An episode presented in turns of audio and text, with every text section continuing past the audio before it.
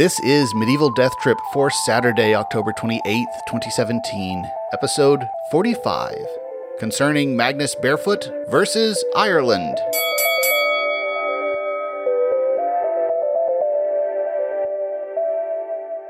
Hello and welcome to Medieval Death Trip, the podcast where we explore the wit and weirdness of medieval texts. I'm your host, Patrick Lane. Today's text comes from the Heimskringla, Snorri Sturluson's 13th century collection of Norse sagas concerning the Norwegian kings. Dipping into saga literature provides me an occasion, or maybe an excuse, to wax autobiographical. This will be the story of how I got into medieval literature. And if this sounds unpalatably self indulgent to you, uh, then feel free to use the chapter feature that's available on most listening devices uh, and skip ahead to the text itself. As a kid, I was really into fantasy. One of the first medieval classes I took in grad school, um, which we'll come to more about in a few minutes, uh, on one of the first days, we students were gathered around a photocopier, uh, getting copies of the passage we were going to have to translate for that evening. Uh, a battle with a troll from Hrolfsaga Kraka, if I recall correctly. And we got to talking about trolls and troll battles, which led to talk of Tolkien, and someone made the very astute, if perhaps blindingly obvious, observation that Tolkien is a gateway drug to medieval studies. And that's certainly true, though in my case, it proceeded by a rather roundabout path. I loved The Hobbit. I read it at least once, if not twice a year, from third grade to probably around sixth or seventh. I had the Rankin Bass animated adaptation on VHS and storybook cassette, uh, and I could probably recite most of its scenes near verbatim, um, or at least I could say them along with the film pretty convincingly. However, I never quite graduated to The Lord of the Rings. I knew the basics of the plot from the rather painful and incomplete Ralph Bakshi version, and the Rankin Bass attempt to complete the story with their animated Return of the King. Mainly, I liked Bilbo. I identified with Bilbo. Frodo was an interloper, and I didn't understand why I ought to care about him. And so I never made it much past the first 50 pages or so of Fellowship of the Ring. And I didn't end up reading the books all the way through until the summer before Peter Jackson's Fellowship came out uh, when I was 23. So while I was interested in high fantasy, I actually got most of it through movies and games like Conan the Barbarian and Dragon Slayer and Beastmaster and Willow and Legend and the whole canon of 80s sword and sorcery movies. A cousin introduced me to Dungeons and Dragons at a very young age, uh, and even though through childhood I seldom had anyone to actually play with, I collected role-playing game rule books and source books, especially all the various iterations of the D&D monster manuals and similar bestiaries for other games. However, for some reason that I can't quite explain, uh, the novels I was reading throughout childhood skewed towards sci fi. Uh, so I never got into the Black Cauldron books or Dragon Riders of Pern or the Rift War series or many of the other staples. Um, I didn't even read D&D novels. I never cared much for the Arthur myth. I didn't like knights and jousting and what I viewed as sort of a clean Disney courtly fantasy. I liked wizards and monsters and the precisely defined lore of role playing game worlds. I wanted goblins to be clearly defined in relation to kobolds and bugbears and orcs, dragons neatly divided into color coded types with distinct abilities, spell systems charted out and described in numerical values, and a lot of lighter fantasy seemed to play real fast and loose with these things, uh, more whimsical fairy tale than the serious fantasy I preferred. In fact, maybe I do know why most of my broader reading was in sci fi. Fantasy wise, The Hobbit and general Middle Earth and Middle Earth inspired lore were basically sacred texts in my eyes, and other fantasy worlds seemed a bit like bad imitations or tawdry knockoffs. I might have even felt that way about D&D if I hadn't been exposed to it more or less simultaneously alongside The Hobbit. And real Earth paled in comparison to fantasy worlds too. I wasn't particularly interested in the reality of medieval history or actual medieval stories. Through D&D, I knew the names of lots of weapons and armor pieces and terms for parts of castle architecture, but I wasn't interested in chivalry. I liked castles, and I especially loved the old PC game castles, but I didn't really care about the political conflicts that made them necessary. This changed a bit in high school when I got interested in epidemic disease, of all things, and started reading about not only the contemporary plagues, Ebola and dengue and hantavirus, uh, but also the Black Death.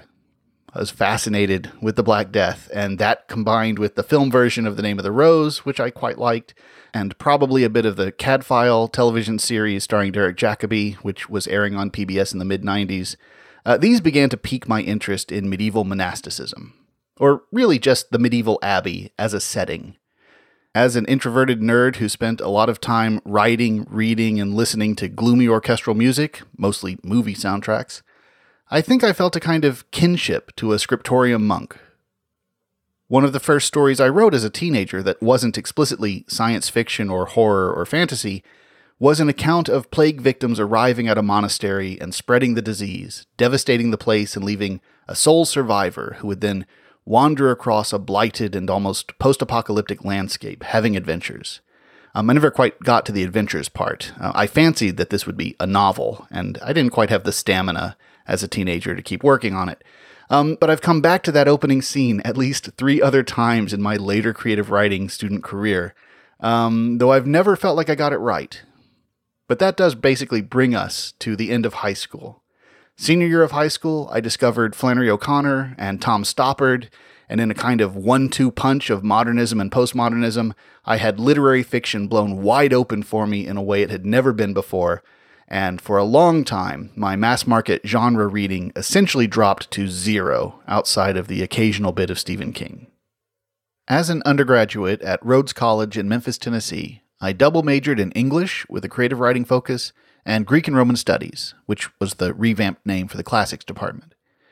I'd already taken Latin in high school, so I focused on ancient Greek for my major, which I do not regret. It was fantastic, but I also have to somewhat ruefully acknowledge that having stronger Latin would really help me out now more than having very rusty Greek.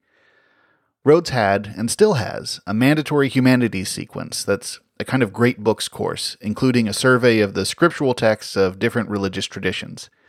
That got me interested in Gnosticism and apocryphal scriptures like the Book of Enoch, as well as the kind of strange thought experiment theological explorations you get in Aquinas and Duns Scotus, basically those bits of religion that most closely resemble role playing game sourcebooks. But still, medieval literature and most aspects of medieval history outside of the Black Death and the rule of St. Benedict largely eluded me. I read Chaucer and Dante and little bits of Malory for class, but they didn't grab me, much like Lord of the Rings had failed to. So that's a lot about not being interested in the Middle Ages. Uh, there's got to be a turning point, right? Well, there is, or really, there are two of them.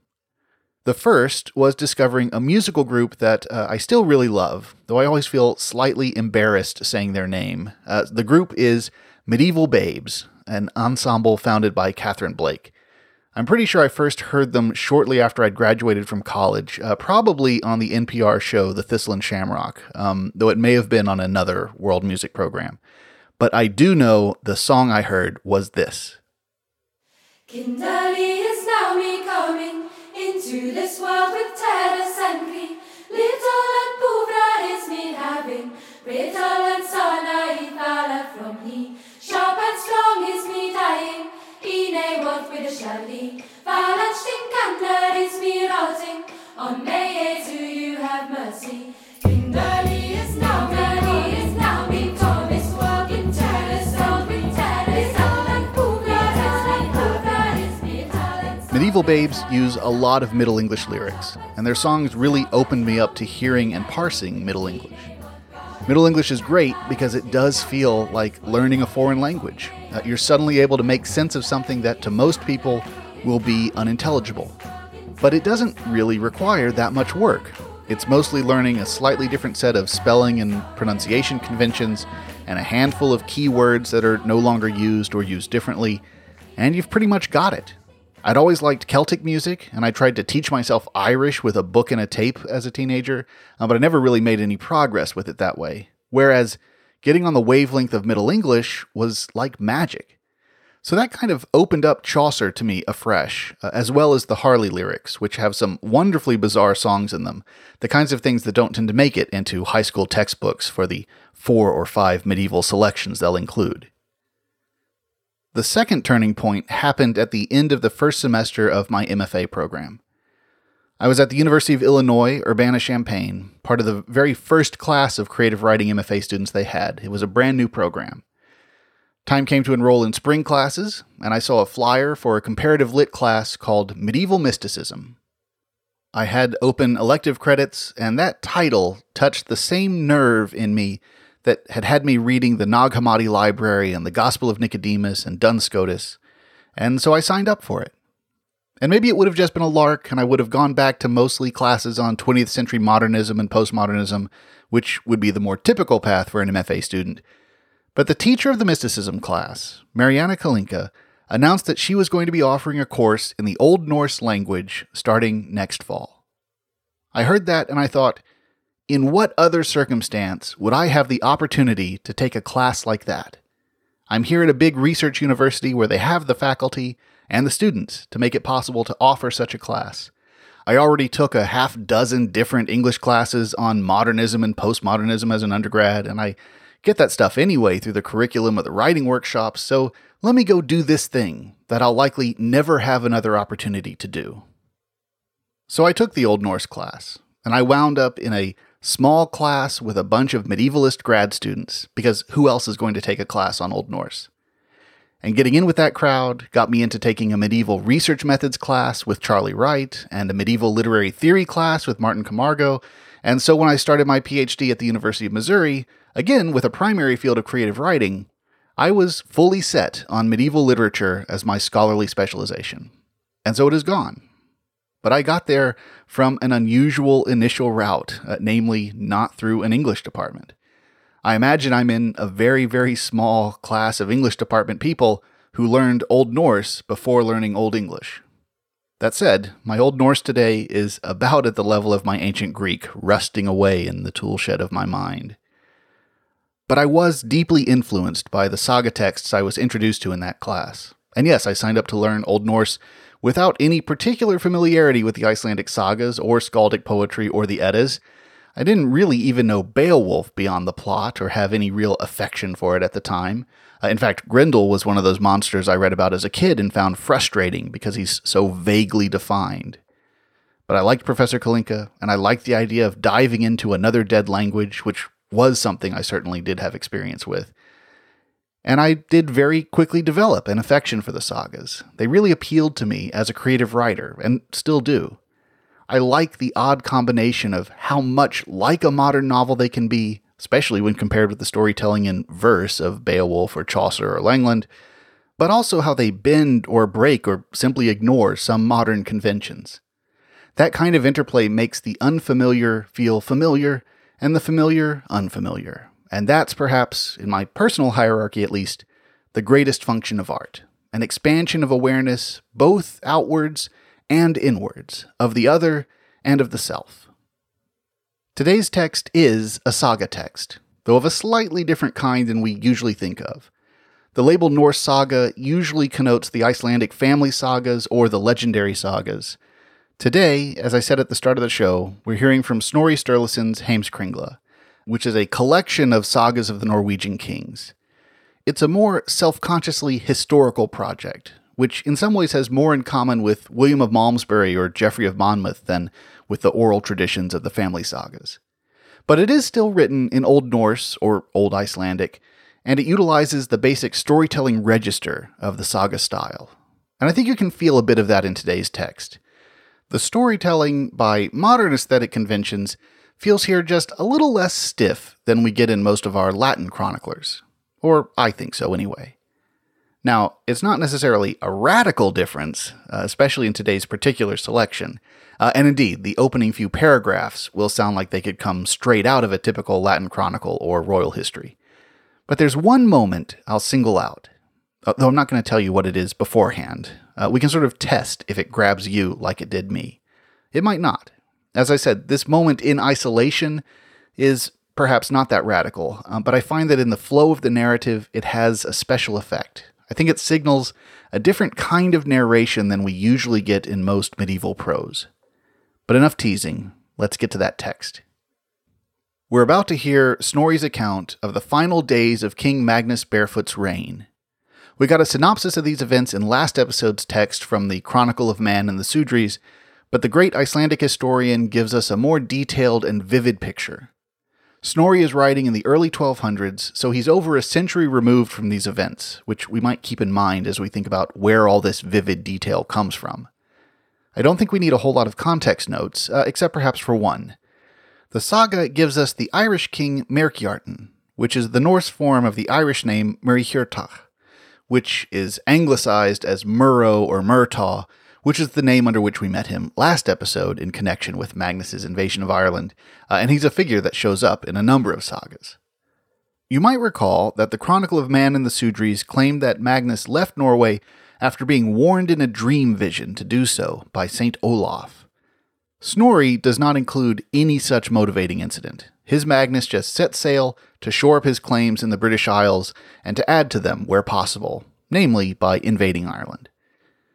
And without further ado, here is Snorri Sturluson's account of that invasion from the saga of Magnus Barefoot as contained in the Heimskringla and translated in the 19th century by Samuel Laing.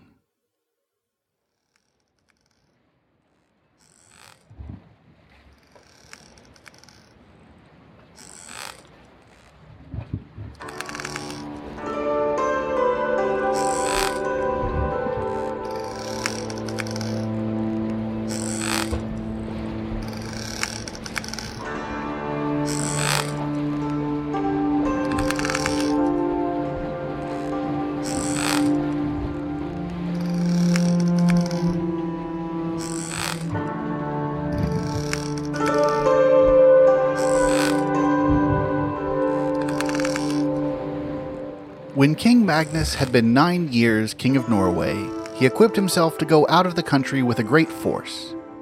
He sailed out into the West Sea with the finest men who could be got in Norway. All the powerful men of the country followed him, such as Sigurd Hranesson, Vidkun Jonsson, Dag Eilifsson, Serk of Sogn, Eyvind Olboga, and the king's marshal Ulf Hranesson, brother of Sigurd, and many other great men. With all this armament, the king sailed west to the Orkney Islands, from whence he took with him Earl Erlend's sons, Magnusson and Erling, and then sailed to the southern Hebrides. But as he lay under the Scotch land, Magnus Erlendsson ran away in the night from the king's ship, swam to the shore, escaped into the woods, and came at last to the Scotch king's court. King Magnus sailed to Ireland with his fleet and plundered there. King Myrkjartan came to his assistance, and they conquered a great part of the country, both Dublin and Dublinshire, King Magnus was in winter up in Connacht with King Merkjartan, but set men to defend the country he had taken. Toward spring, both kings went westward with their army all the way to Ulster, where they had many battles, subdued the country, and had conquered the greatest part of Ulster when Merkjartan returned home to Connacht. Magnus rigged his ships and intended returning to Norway, but set his men to defend the country of Dublin. He lay at Ulster ready for sea with his whole fleet.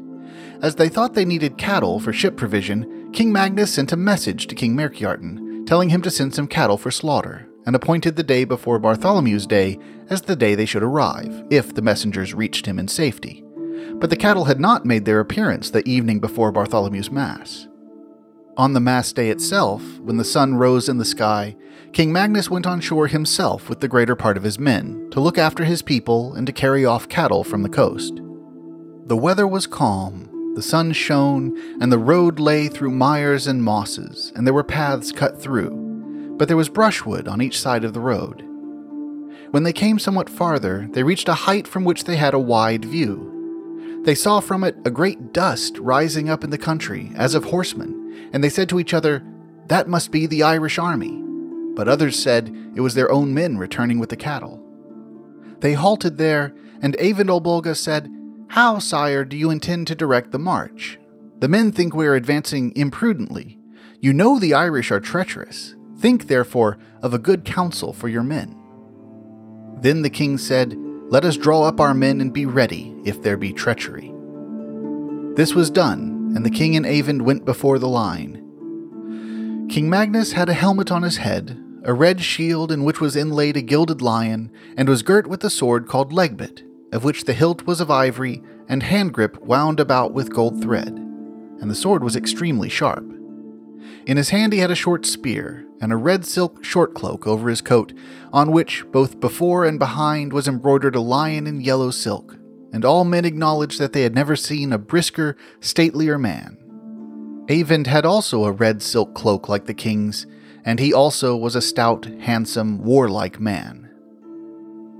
When the dust cloud approached nearer, they knew their own men, who were driving the cattle. The Irish king had been faithful to the promise he had given the king and had sent them. Thereupon they all turned towards the ships, and it was midday.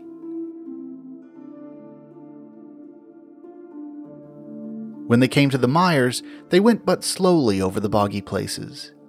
And then the Irish started up on every side against them from every bushy point of land, and the battle began instantly.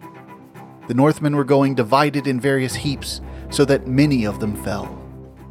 Then Eyvind said to the king, Unfortunate is this march to our people, and we must instantly hit upon some good plan.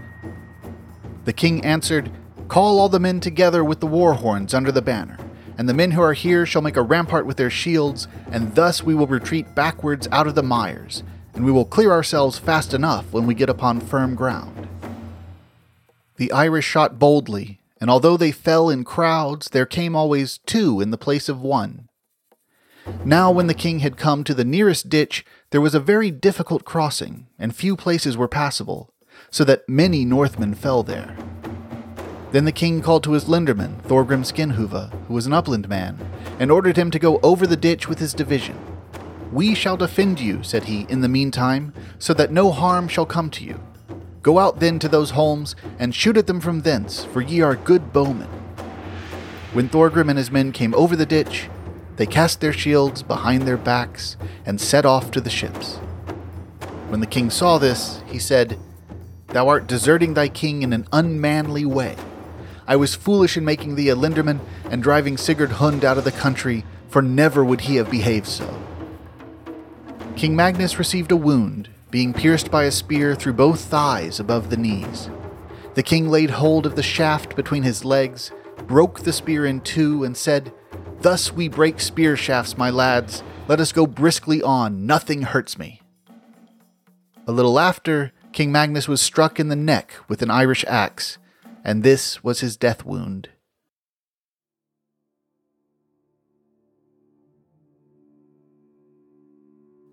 Then those who were behind fled. Vidkun Jonsson instantly killed the man who had given the king his death wound and fled after having received three wounds, but brought the king's banner and the sword Legbit to the ships. Vidkun was the last man who fled. The other next to him was Sigurd Hranesson, and the third before him, Dag Eilifsson. There fell with King Magnus Eyvind Olboga, Ulf Hranesson, and many other great people. Many of the Northmen fell, but many more of the Irish. The Northmen who escaped sailed away immediately in autumn. Erling, Earl Erlend's son, fell with King Magnus in Ireland, but the men who fled from Ireland came to the Orkney Islands. Now, when King Sigurd heard that his father had fallen, he set off immediately, leaving the Irish king's daughter behind, and proceeded in autumn with the whole fleet directly to Norway. King Magnus was ten years king of Norway, and in his days there was good peace kept within the country, but the people were sorely oppressed with levies. King Magnus was beloved by his men, but the bonds thought him harsh. The words have been transmitted from him that he said, when his friends observed that he proceeded incautiously when he was on his expeditions abroad, the kings are made for honor, not for long life. King Magnus was nearly 30 years of age when he fell. Vidkun did not fly until he had killed the man who gave the king his mortal wound, and for this cause King Magnus's sons had him in the most affectionate regard.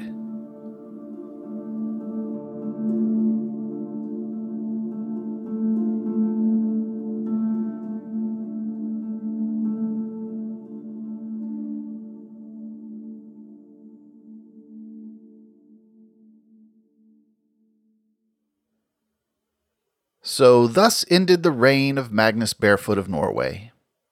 The line that stands out to me in this account is The weather was calm, the sun shone, and the road lay through the mires and mosses, and there were paths cut through. That's a storyteller setting a scene.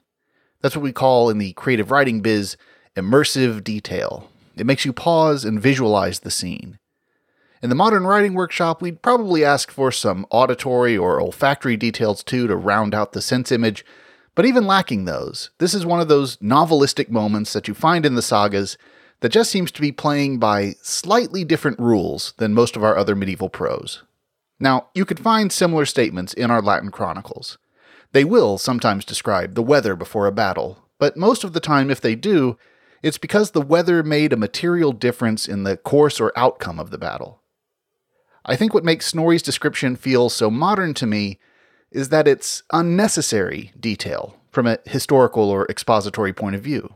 It's there to have an aesthetic effect, to evoke a particular kind of narrative experience. Now, true, you might argue that the description of the peaceful weather is not a pointless detail because it's meant to convey the lack of trepidation on the part of Magnus's troops, that it didn't seem like a dangerous day, making the attack all the more shocking when it comes. And no doubt there's some truth to that, but I think even that is an artistic effect more than an historiographic one. Again, as an isolated example, maybe it doesn't provide an especially strong case, but taken as part of a larger stylistic pattern that you see if you read more of the sagas, I think it does highlight a feature of the sagas that's distinctive from most of the Latin narrative writing of the same period. And you see it too in the saga's willingness to provide comparatively detailed and naturalistic descriptions of characters.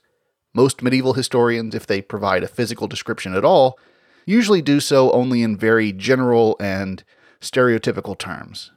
There are exceptions, of course, but this is the common approach to personal description. The sagas are at least a bit more likely to give you somewhat more rounded and distinctive portraits of their main characters. To offer an oversimplified cross cultural comparison, the Latin chronicles are kind of like Greek statuary, where everything is idealized and filtered through a set of refined but narrow paradigms, whereas the sagas are a bit more Roman, more naturalistic and idiosyncratic, though not necessarily more accurate. They possess a representational verisimilitude, but not necessarily truth itself. But I should be more careful about calling some saga features modern or novelistic. They ought to be properly described as saga like. Our vocabulary pushes us into anachronism. The problem is partly psychological. When encountering something new, when you recognize traits that seem similar to things you're more familiar with, you tend to overemphasize that similarity and to assume they possess a sameness that they do not. When we read Greek drama, we can't help but try to make it into another form of modern theater, or at least Shakespeare. When we read the sagas, we can't help but think in terms of novels. Certainly, that was how I first experienced the sagas in those early grad school classes. But I have to say that now, recently coming back to reading sagas after several years focused on Latin chronicles, now I'm seeing the sagas as much more chronicle like than I had before. They no longer stand out as exceptions to the rule of medieval prose, but are part of the landscape of medieval prose, a form existing alongside rather than in advance of or in exception to the other forms of narrative. When you take creative writing classes, you are often given this narrative of the progress of literary technique, a story of discovery and invention. It's the story of writers enhancing their craft, generation by generation, inching step by step towards perfection, a perfection that's always framed in terms of realism, of a more precise representation of the world, or at least human experience of the world. It is technique as technology, which advances by sequential improvement upon itself. And this narrative of innovation in craft basically reaches its apotheosis in the psychological realism of high modernism. After that, we're done. We at last have the complete tool set for narrative. Now, writers really only have two choices. They can continue writing essentially the modernist novel or short story, immersive detail, the rule of show, don't tell, first person or third person limited points of view, an essentially realistic representation of experience or the psychology of experience, uh, even if it's a fantastical experience, like waking up transformed into an insect or discovering that you're the child of wizards with a special destiny. These are the perfected techniques, which have become essentially invisible conventions, fully naturalized into what we expect a written story to be like which is why the only other option for a writer is to go postmodernist or experimentalist and create work that tries to expose the artifice of these techniques. because there's nothing else to improve on, so the only radical thing you can do is dismantle. That said, this view of literature probably crested in the 80s with the last vestiges of the critics of the greatest generation, about a decade before I was actually taking my first undergraduate writing classes. But those critics have cast a long shadow, especially over the writing workshop, and this sentiment has been rolling back only slowly. During my master's program, I once went to a craft talk by fiction writer Robert Olen Butler, whose work I rather like, I should say. But his lecture was all about scenic technique and visualizing point of view as a camera, with descriptions that pan across a scene, zooming in and zooming out, the importance of not breaking point of view, of maintaining the integrity of the immersive fictional dream, of adhering to that inviolable dictum of show, don't tell. Uh, I believe he used the opening scene of Great Expectations as his example. Um, so, not even taking us all the way to modernism, and also using a pre cinematic work as an example of cinematic technique, which is an interesting question in its own right. Well, I'd been reading Icelandic sagas that semester, and so during the Q&A, I raised my hand and asked, you know, your advice seems great for stories that fit the mold of Victorian bourgeois realism, but what do you make of something like the Norse sagas, which use a lot of telling alongside showing? Is there a place for other modes of storytelling? And Butler's answer was well, the sagas are very interesting, of course, but they're not literature. That last phrase, they're not literature, I'm pretty sure I have verbatim. My memory's pretty clear on that moment. Uh, the rest of his response is fuzzier in my mind, and I may be doing him some disservice in this paraphrase. But as I understood it, what he claimed was that pretty much all pre modern prose narrative was a kind of proto literature, an embryonic form that would not attain maturity until a few centuries yet to come. These were stories written by people who just hadn't yet learned how to write a story properly. This really rankled me and struck me as very condescending to the past, for one thing. And I've seen echoes of this sentiment in plenty of creative writing textbooks, who introduce point of view basically saying that earlier writers used omniscient point of view because limited point of view hadn't been invented yet. But once the 19th century worked out how to do it in third limited, then omniscient goes on the rubbish heap, only to be trotted out these days by writers who are trying to be deliberately or ironically old fashioned, or by writers of children's tales, or by naive, untrained writers who have not yet been properly instructed in the principles of their craft, who default to omniscience because it is the primitive, immature form of point of view. Now, to be fair to Robert Olen Butler, his audience for that craft lecture was mostly undergrad writing students. And there is something to the idea that you need to learn to follow the rules or the dominant aesthetic conventions of your age. Uh, you have to follow those rules before you break them. According to which principle, violating show don't tell is something that should only be attempted or maybe even acknowledged by advanced initiates in the secret Gnostic order of master fiction writers. Though, despite my snarkiness, uh, I have to admit I can't dismiss that principle entirely out of hand. I also have to admit that there is, of course, some truth to the narrative of innovation in literary technique, but I'd want to compare it less to improvements in computational technology or engineering and set it instead alongside innovations in, say, realism in painting. You can certainly trace the invention and introduction of perspective techniques and lighting and shading techniques as a historical process, and it is fair to say that medieval illustrators tended to produce rather flat images with rather unrealistic scale between elements, um, at least partly because they hadn't learned a method for rendering a vanishing point. Though a question that should go along with that, an unanswerable question, alas, is whether they would have wanted to use a consistent vanishing point even if they had that in their toolbox. Perhaps they were working in a cultural or aesthetic mode that wasn't handicapped by lacking three dimensional perspective, but rather didn't want it and didn't need it, at least not for those particular artistic purposes. And if you look at the history of painting, what happens to the progress of technique? Well, you do eventually get to nearly photorealistic representations of a scene, kind of perfection of realism. And then photography comes along, and suddenly the cultural cachet of that technique its preeminence is shot. But painting doesn't end. Uh, it isn't usurped by photography, but it embraces a different set of aesthetic values beyond realist representation. And indeed, you get a resurgence of primitivism, a term I don't like very much, but certainly is relevant to embracing the conventions of earlier forms or forms that start from a different set of cultural conventions.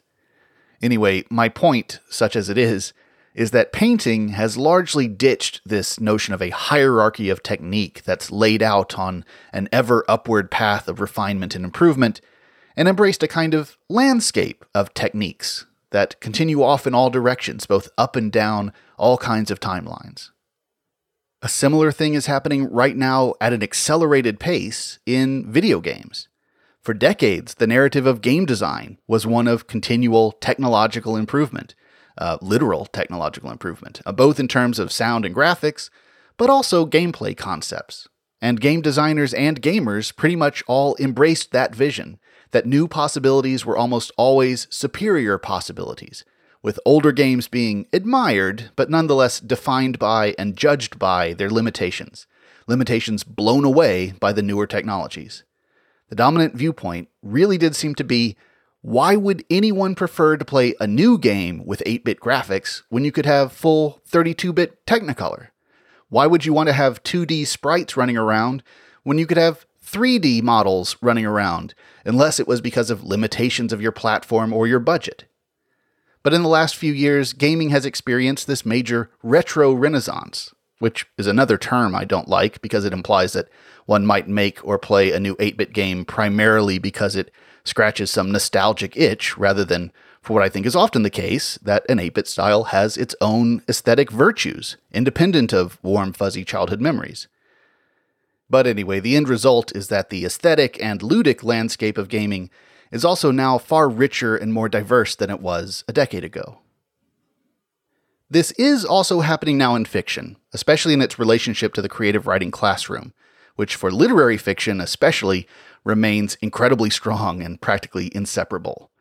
However, we're still very much in transition.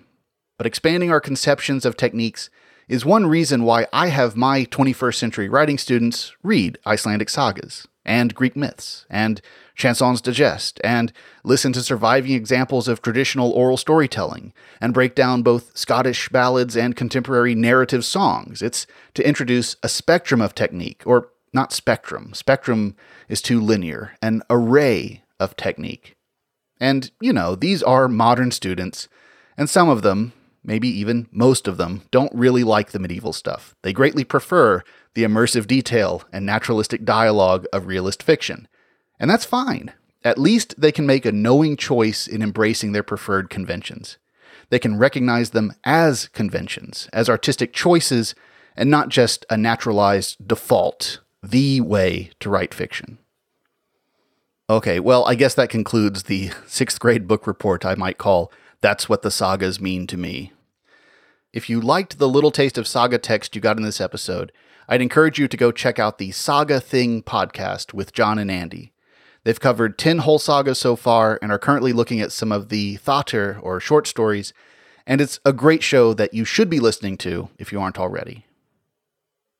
Proceeding to the next item in our agenda, our mystery word from last episode was lob, L O B. Pretty simple. L O B lob.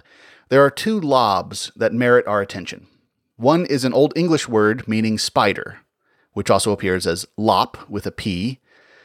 Seems like it ought to be connected to cop and cob, which are also Old English words for spider, hence uh, adder cop, which Tolkien employs, or cobweb. But there doesn't seem to be any direct etymological connection between cop and lop or cob and lob. But the lob I want to focus on is primarily a 16th century early modern English word with medieval roots. Lob, in this sense, means, as given by the Oxford English Dictionary, quote, a country bumpkin, a clown, or lout. At least that's one sense.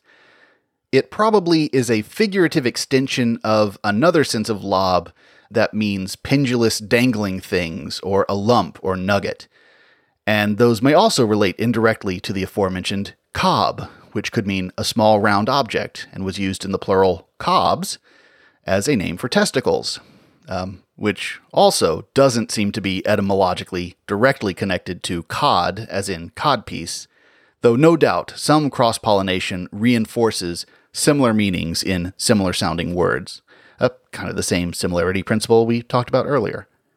Although lob meaning an oath is only attested from the 16th century onwards, Shakespeare uses it as one of his insult words. Another form, lobber or lubber, goes back to the late Middle Ages, appearing in Piers Plowman. And lubber also means an oaf or lout. And yes, that is where the term landlubber comes from. Except, landlubber has a predecessor, abbey lubber, a term of abuse for a lazy or idle monk that we see used in Reformation criticism of the debauched monasticism that the Reformers supposed was commonplace. Abbey lubber appears to be circulating about a century before the first recorded appearance of landlubber, uh, at least as far as the OED's examples go, which we should bear in mind is far from definitive evidence, though it is suggestive. And while we're touching on a maritime connection, one other piece of trivia you might think that lob has something to do with lobster. A lobster must be something that lobs, right? Just like a trickster is someone who tricks. I assumed that, and I was wrong. Or you might reasonably presume that if it's not related to the verb or to the loutish lobs and lubbers, then perhaps it goes back to that meaning spider. Lob is a word for spider, and what's a lobster if not a big sea spider? It's not a sea spider. There actually are sea spiders, but it is an arthropod, which is close enough for medieval work. Again, though, you would be etymologically wrong, though getting spiritually warmer. Lobster is fundamentally a mutated English version of the Latin locusta, or locust. And the Latin word actually originally meant an aquatic crustacean, namely a lobster, or at least something similar, and became a name for the grasshopper kind of locust by comparison. The land bug gets its name from its resemblance to the sea bug. In French, the C sound in locust becomes a G, as in langouste, and somehow in English it morphs into initially a P sound. We first see lobster and lobster, and then later lobster with a B. The STR ending comes from the way the stem word ended in ST, which lended itself to assimilation with the existing STRE feminine noun ending. The feminine stir survives today, retaining its distinctly feminine quality in just one English word, spinster. Spinster was a woman who spun wool. It didn't get its sense as an older unmarried woman until the 17th century. And spinster stands in contrast to spinner, which was the male counterpart, or a gender unmarked counterpart at least. Originally, occupation words like webster and brewster and seamster were marked as feminine. They were trades largely performed by women, uh, with just ER being the masculine form, which we also still see today Weber, brewer, uh, and less commonly, seamer.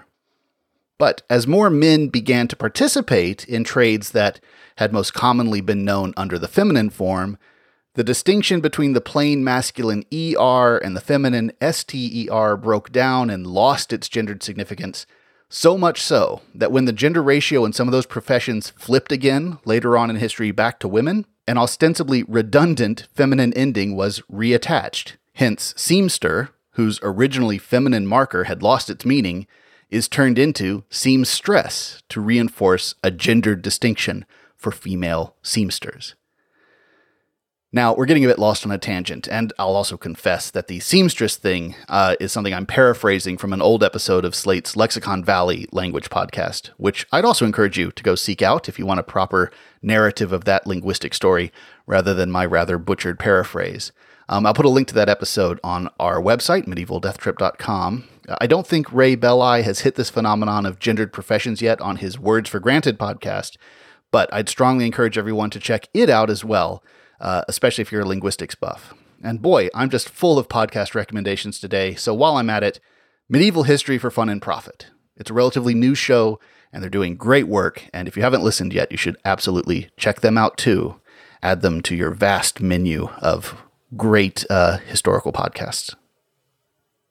So, anyway, to wrap things up, lobster turns out to be a false friend in our tree of lop and lob words, but at least we now know that the epithet sea bug basically goes all the way back to antiquity. Okay, we need a new riddle to work on for next time, and here it is.